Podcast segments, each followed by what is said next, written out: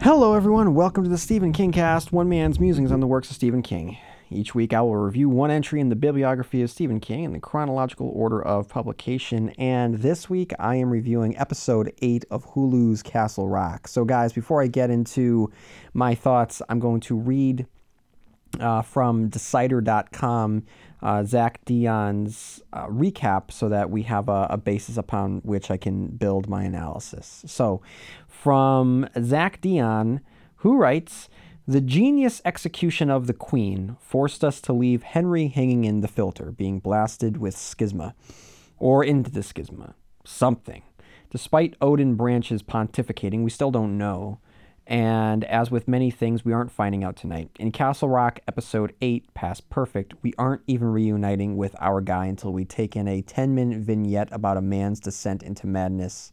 In many ways, a miniaturized version of The Shining.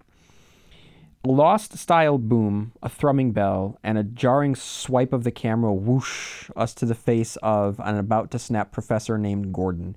He's barely familiar. Half of the couple Molly briefly tried selling a house, and it's discomforting having no clue why we're here. The show keeps injecting meaning anywhere it can, though, and the smug guy in the hot seat contends repression is a cruel Darwinian tool. The human mind is expressingly designed to forget much of its past shining, um, suffering. The Shining's very first sentence fits another cold open on an interview with a violent academic. Jack Torrance thought, officious little prick. The doofus is the only is only in the room so the prof can assault him for sleeping with his wife. Gordon said wifey by Gordon and said wifey by Lorden by Warden Lacey's house to turn into Castle Rock historic bed and breakfast with local murders recreated in exquisite detail. They're planning to acquire more properties and help rebrand the town as what Jackie affectionately refers to as a murder theme park. Instead of typing the all work and no play credo ad nauseum, Gordon walks Sanity's tightrope by prepping mannequin body parts for gory displays. But as the overlook gave Jack the final push he needed, something about Lacey's dozens of oil paintings of the kid, yikes, takes possession of the professor. Nor does it help that his first guests are married folks having an affair. Wearing clear, blood spatter ready glasses, Patrick Bateman might have tried at his age.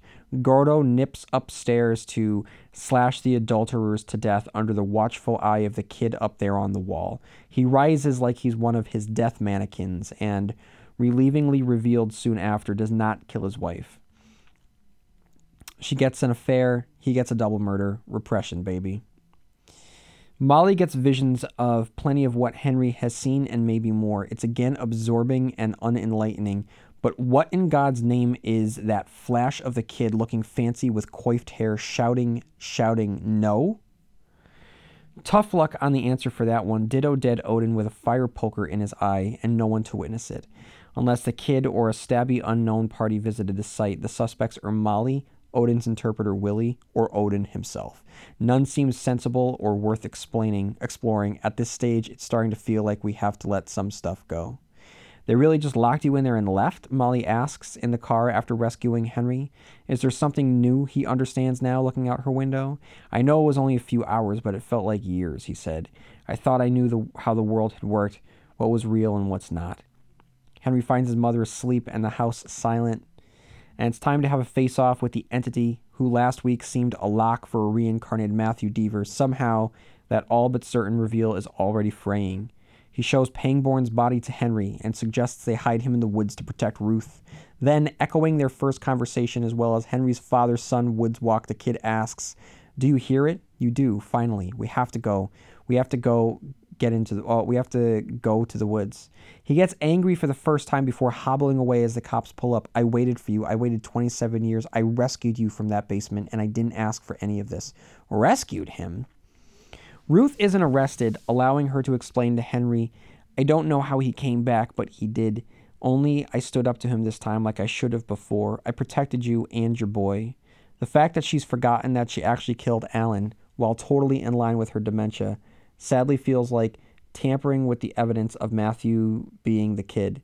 It's hard to picture a more clever and emotionally resonant solution to the mystery, so hopefully Castle Rock isn't planning an awkward twist or an out of the blue explanation via Stephen King novel. The show hasn't set itself up to pop out and say, Surprise, he's Leland Gaunt. And I completely agree. Odin promises Henry self knowledge abounded inside the filter, plus true closeness with his son. Given a chance to be honest, he keeps he keeps giving Wendell a BS I had to do something non apology. Little Champ had to sleep in the pews of his grandfather's church after Ruth sent him away without explanation. It's fucked up, Dad, Wendell assesses. Then, in line to board the bus back to his mom, Grandma's got dementia, and she taught me more about you in one day than you have in my whole life. Henry promises him a few weeks together soon. He only needs a couple more days in town. A bird smashes into the window before departure, and Wendell gets his first experience with the old schisma blaring in his ear. He gets off at the Jerusalem's lot bus station and starts walking to the rock. Derry and Chester's Mill got their overt man- mentions last week, by the way. To follow up the kids' basement trip, Henry sneaks into Lacey's, which, after all that cellarish teasing, yields nothing. With nobody home and his car parked right in front, Henry creeps to the second floor. Two questions why and why? Andre Holland throughout the series has to quietly react to a lot of weird shit, but Henry seems different since the filter, and his reaction walking into the room with all the kids' portraits is a new species of this cannot be happening, but of course it's happening. He learns the kid doesn't age, and a familiar shirt either gives him yet another secret of the puzzle or simply emphasizes the link between them. Discovered by the wacko Gordon, Henry isn't remotely prepared, weakly trying I knocked and I'm a lawyer as explanations. Wifey sneaks up and stabs Henry in the side, much like the kid got stuck last week, only with gray sweatpants instead of a gray sweatshirt. The scuffle leads over leads her to gash o- her own throat and Henry bolts. Uh, fully feral Gordon catches him, and in a fantastic turn of events, Jackie Torrance materializes to chop the prof in the head with an axe. Discriminating viewers probably noted her tale that of that her I'm sorry guys. Uh, discriminating viewers previously noted her tale of that namesake uncle trying to axe murder his wife and kid at some fancy ski resort was unfaithful to the Roque Mallet featuring novel, but it's underscored here as an homage to Stanley Kubrick's film. Like the Bob Gunton photo in Shawshank, Jackie reminds aficionados of King's adaptation they're as welcome here as constant readers. Waiting to talk to police for the second time that day, Henry gets a call saying Ruth showed up at the church asking if Pangborn was alive or dead this time. He flees the scene, and it's unclear how that's going to work out, with an asshole cop already calling Henry the Black Death uh, that morning and noting the body count amassing in and around his wake. We end off on what's most important in withholding. Molly sees more visions, running in the forest, Henry as a kid in sunglasses again, herself bloody on the ground. She chomps an unusual amount of oxy, throws on sunglasses at night, and manages to drive towards Henry's house without incident. She stops at her childhood home where the lights are on and the kids sitting outside the stairs. Asked where Henry is, he answers, I don't think he's ready yet. He brushes past Molly's confusion only to double it. But you can help me because you know me, and he knows her. What is this house and her childhood were like? How does he have all these uncomfortable details? In her bedroom, snow falling out the window, always captivating soundtrack skipping like a needle past the vinyl's edge, she says, I was there, out there in the woods. That's where you died. Um, and I gotta shout out Zach here uh, for catching something that I didn't even think about, but he points out a great constant reader Easter egg. He writes, Gordon has always been interested in the macabre. He did his PhD on the BTK killer, the matron of Castle Rock historic B&B references the serial killer that inspired King's 2010 novella A Good Marriage. He wrote it to explore what might happen in such a case if the wife suddenly found out about her husband's awful hobby, which also happens here. Okay, guys, let me get into my thoughts on the episode. So, as it begins, right away, we see that Mark Harelik is back as George. Now, you knew that this wouldn't be the last of him when we last saw him way back in whatever it was, episode two or three. Probably episode three. Um, there's a lot of psychological jargon dancing around themes of repression and forgetting, which reinforce that central theme of this show. Um, his wife Lilith's uh, continual request to forget that the fair ever happened. What makes this work so well is that when Gordon later rebukes Lilith's advancements, as she asks, Can't we just pretend it never happened? Her affair is wrapped up in the other man's proposed theory. So Gordon can't forget what happened because if he did go along with that to forget what happened and went back to his wife, then the other man's point was correct. And as a result, he'd be again emasculated. So I really like the way that they worked that in. Um, but back in that original scene, that stuffy academic setting is quickly shattered with an act of violence as George breaks his repression and leans into his aggressive nature. The joke here is that in the second before he snaps, he states, he might be a fool, but he's a fool with tenure, thinking that the tenure will protect him from the assault. We, quickly, we quickly cut to a shot of he and his wife driving to Castle Rock, visually proving that he's really only a fool. And then we get the answer to the question back when we first met them. They aren't just buying the house to buy it. They're buying it to turn it into a gruesome bed and breakfast, which doesn't just lean into the history of Castle Rock, but also capitalizes on the boom of popular true crime stories. The murderinos of My Favorite Murder, fans of Making a Murder, Serial, Sword and Scale, others. Much like Molly's wish to modernize the mill, the desire to build on the fad of the moment keeps Castle Rock firmly anchored in the trend of right now. And then we have the the sequence in which he he's continually um, repressing the urges that he has. Uh, you know, even when he's trying to throw himself into his second act in life and into this this world as the owner of a, a bed and breakfast, he can't escape the memory of his wife's affair because the first time renters that they have are there to have an affair, and it's just in his face. Um, and that that moment where he's just sitting on his bed, listening, listening, you know, obviously thinking about, you know, his wife um, and her lover, and just obsessing on it. The the way that the screams of passion turn to screams of horror, it, it, it's so well done. This whole rapid descent, it, it's it's handled so wonderfully. This cold open it basically functions like a mini movie, beginning with the exile from the college, the second act in Castle Rock, and the submission to his bubbling rage in a truly gruesome visual of blood splattered Gordon standing next to the corpses of the adulterers. After the credits, Molly rescues Henry from the van and I'm disappointed we didn't get more from the schisma. So much was built up, and, and, and I'm sure that within the next two hours um, left, we, will we'll get the answers that we need to the schisma. But it, it just, I, I kind of expected more than him just being trapped in a van. Like I said, I'm sure that there will be more, um, but at this point, I had expected something bigger than than, than what we got. Um, and also, when we had last seen these two together, she admitted that she killed his dad. Henry apologizes to her. He tells her that she's not crazy. But this is a heavy bomb to drop on someone that would irrevocably change a relationship, even if the father was a horrible person. To let this go without mention seems almost disingenuous to the characters. I'm not really sure how I feel about this. Um, I don't know. With two hours left, I don't know where it's going to go. I don't know if it's going to get brought up again. It just kind of seems like a, a, a big plot point to to just have Henry not address again from this point forward. Returning to the home, something isn't right. Namely, the kid who he had last seen as he dropped him off at Juniper Hill, realizing that he doesn't know anything about this man. He might have put his family in danger. He asks Wendell, returning from his overnight mall excursion, to go inside and lock the door. Are we going to get our big showdown between our two mystery characters? No, not really. Nor should we. Not yet, anyway. The kid shows Henry the body of Alan Pangborn.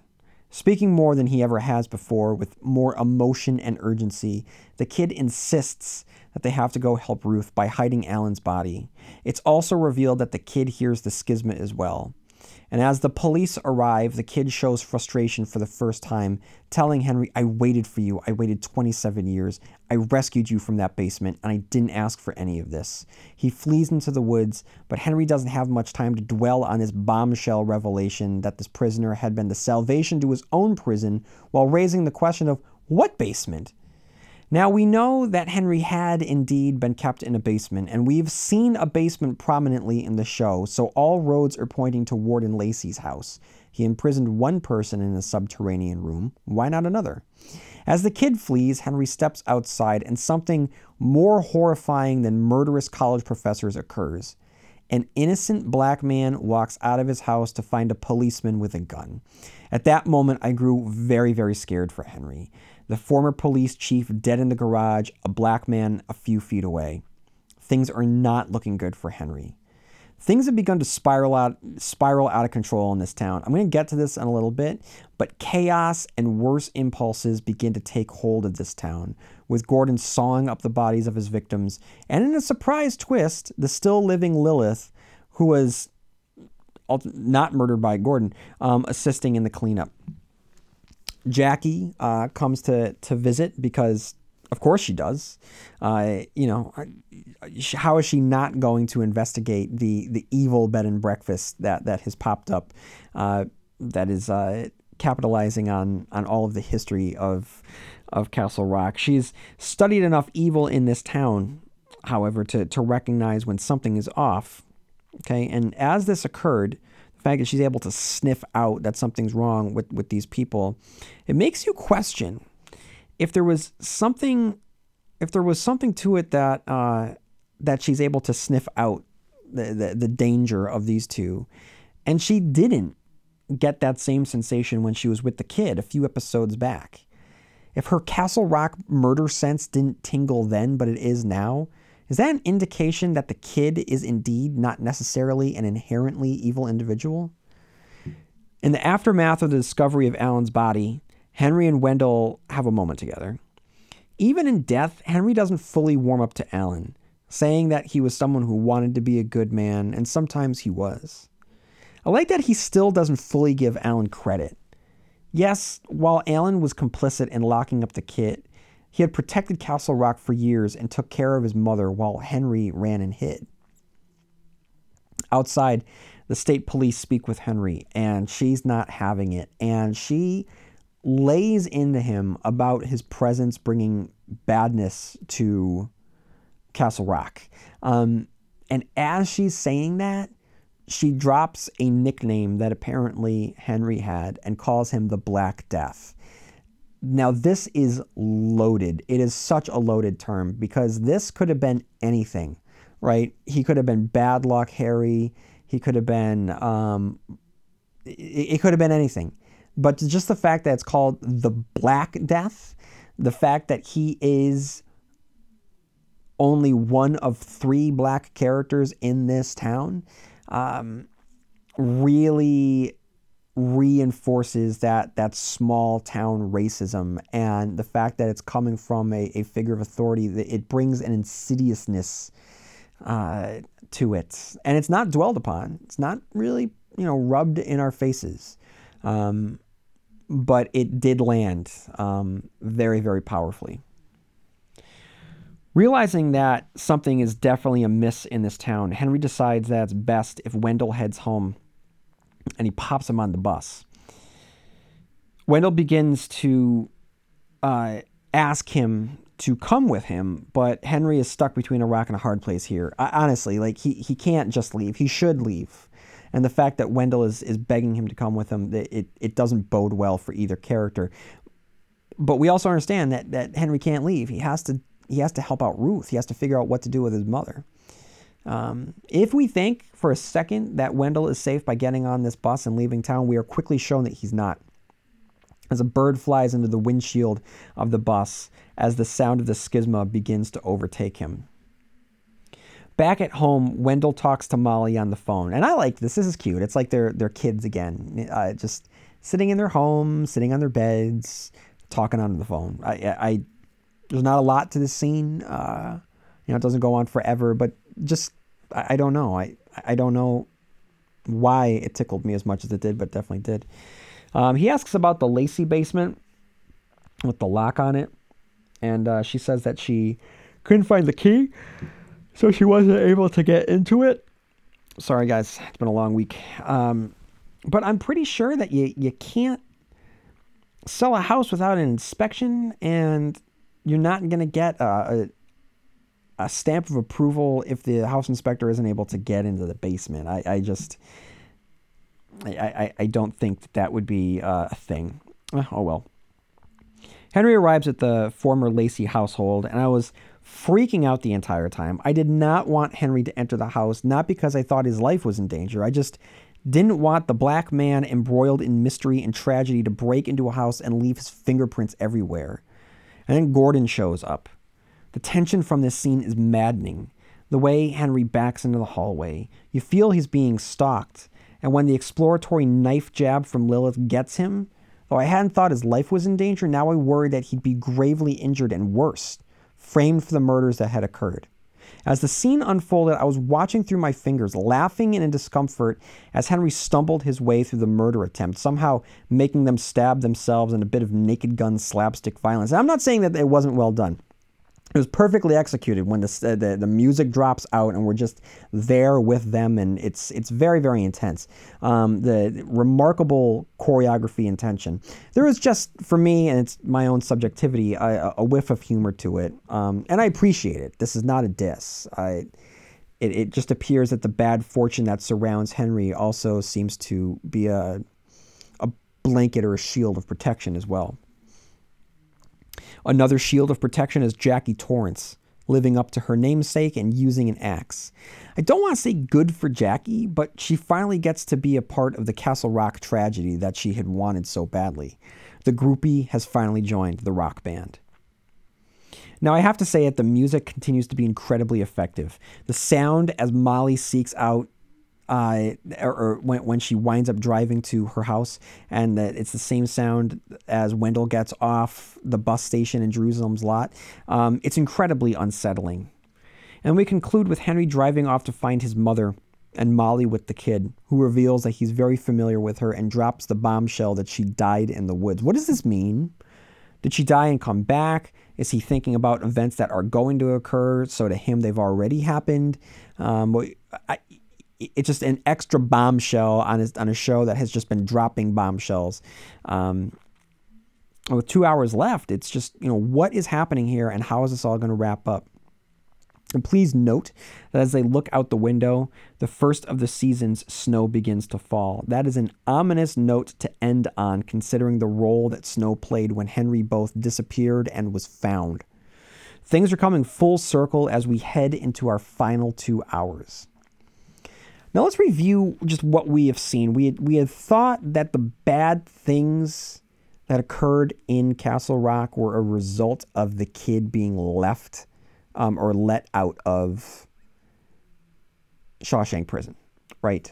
Um, it's very easy to think that because you know we hear Castle we we hear um, Alan Pangborn saying, "Don't let that kid out."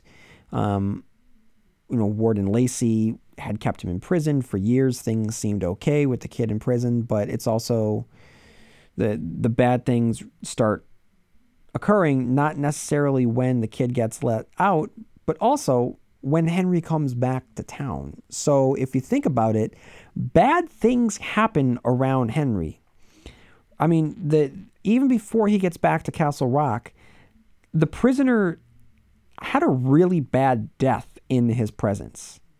Um, the gator reacted negatively towards him. We then get uh, Zalewski's rampage. Molly's affliction seems to start up more. Alan Pangborn dies. There's the fire in the woods. There's the Juniper Hill fire. Ruth jumps off a bridge. There's the death of Odin and possibly Willie. There's the bread and the, the bed and breakfast murders. So it, it, it isn't just that the kid has been let out, what is Henry's role in all of this? And then we have some lingering questions. Frances Conroy has now shown up twice. Um, now, you don't cast Frances Conroy just to have her in two brief scenes. So I am really wondering what's going to happen with Frances Conroy in the in the final two hours. I, I just feel that she's going to play a much bigger part. And are we going to see a flashback to what really happened to Odin and Willie in the woods? Is Molly a stone cold killer, or did someone get to them first? And of course, why is the kid wearing Henry's shirt in that picture? Here is the big question related to Stephen King lore Are Henry and the kid twinners? Is the kid's real name Henry Deaver? In the first episode, when his name was asked of him, he literally said Henry Deaver. What if this wasn't a swerve? What if the showrunners gave us the answer as far back in the first episode? So, for those of you who don't know exactly what I'm talking about, the Twinners um, is a is a element of the um, the book The Talisman and its sequel Black House um, that that illustrates that there is a, a world um, just outside of our own, connected to um, it's just it's an, it's another world um, called the Territories, and there are uh, corresponding doppelgangers, so to speak, um, to us. So you would have a twinner in that world that is living his or her life um, independent of yours. And that life that that person's living could be extremely different. Um, but there are some characteristics that would be the same, that makes it recognizably you, even if the physicalities are different. So, you know, the, you could be a, a, regular person here and you could be over there. Um, almost like a mutant. It could be. It could be. Um, you could look different. The person on the other side could look a little bit older. Um, you know, who knows? So there's nothing to say that you could have someone that's Caucasian in one world and black in another and be twinners of one another. Um, and technically, the kid could be the Henry Deaver of that world. You could have it. This could be some sort of riff on what King and Straub did with Twinners. And we do see twinning, um, not in the in the technical sense of the talisman, but in a you know uh, thematic sense um, in in many of of King's works, uh, with the Dark Tower, which plays heavily on the concept of alternate realities, all realities. Um, so it, it is not out of the realm of possibility that Henry Deaver is two people on this show, that there are two Henry Deavers, one from a different world. So that, that is a possibility. And we got two hours left to figure out exactly what the truth is. Now, I got a couple Easter eggs here. Of course, the, the big one is Jerusalem's Lot. Um, Wendell gets off at the Jerusalem's Lot bus station at night, which is never a good thing, but it you know, the fact that he wasn't attacked by a vampire, um, you know, indicates that it's either the vampires have all been cleaned up, um, or Salem's Lot is was never overrun by by vampires in this in this continuity. And the second thing is if you look on the wall of the paintings, there is one painting of the kid standing in what appears to be a field of roses. Now, this could just be that uh, someone in the art department commissioned a painter to draw a picture of Bill Skarsgård, and that was it. Okay, paint this picture, and then the uh, um, the artist decided to kind of add this this rose feature. That could be it, um, or this could be some sort of signal to the audience in the know um, that there are other worlds than these at play in Castle Rock.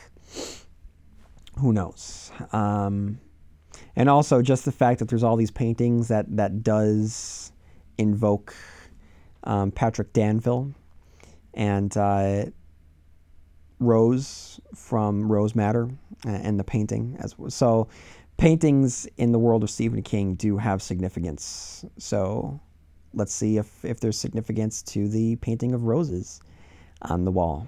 Okay, guys, this was a shorter episode this week, um, but uh, I am very excited about uh, the the episodes nine and ten. I can't believe that we are almost at the end of our time with Castle Rock. It really, really flew by, and I have really enjoyed recapping these episodes. So um, that's all I got this week, guys. And uh, may you have long days and pleasant nights. And I'll see you here next week where M O O N spells Stephen King cast.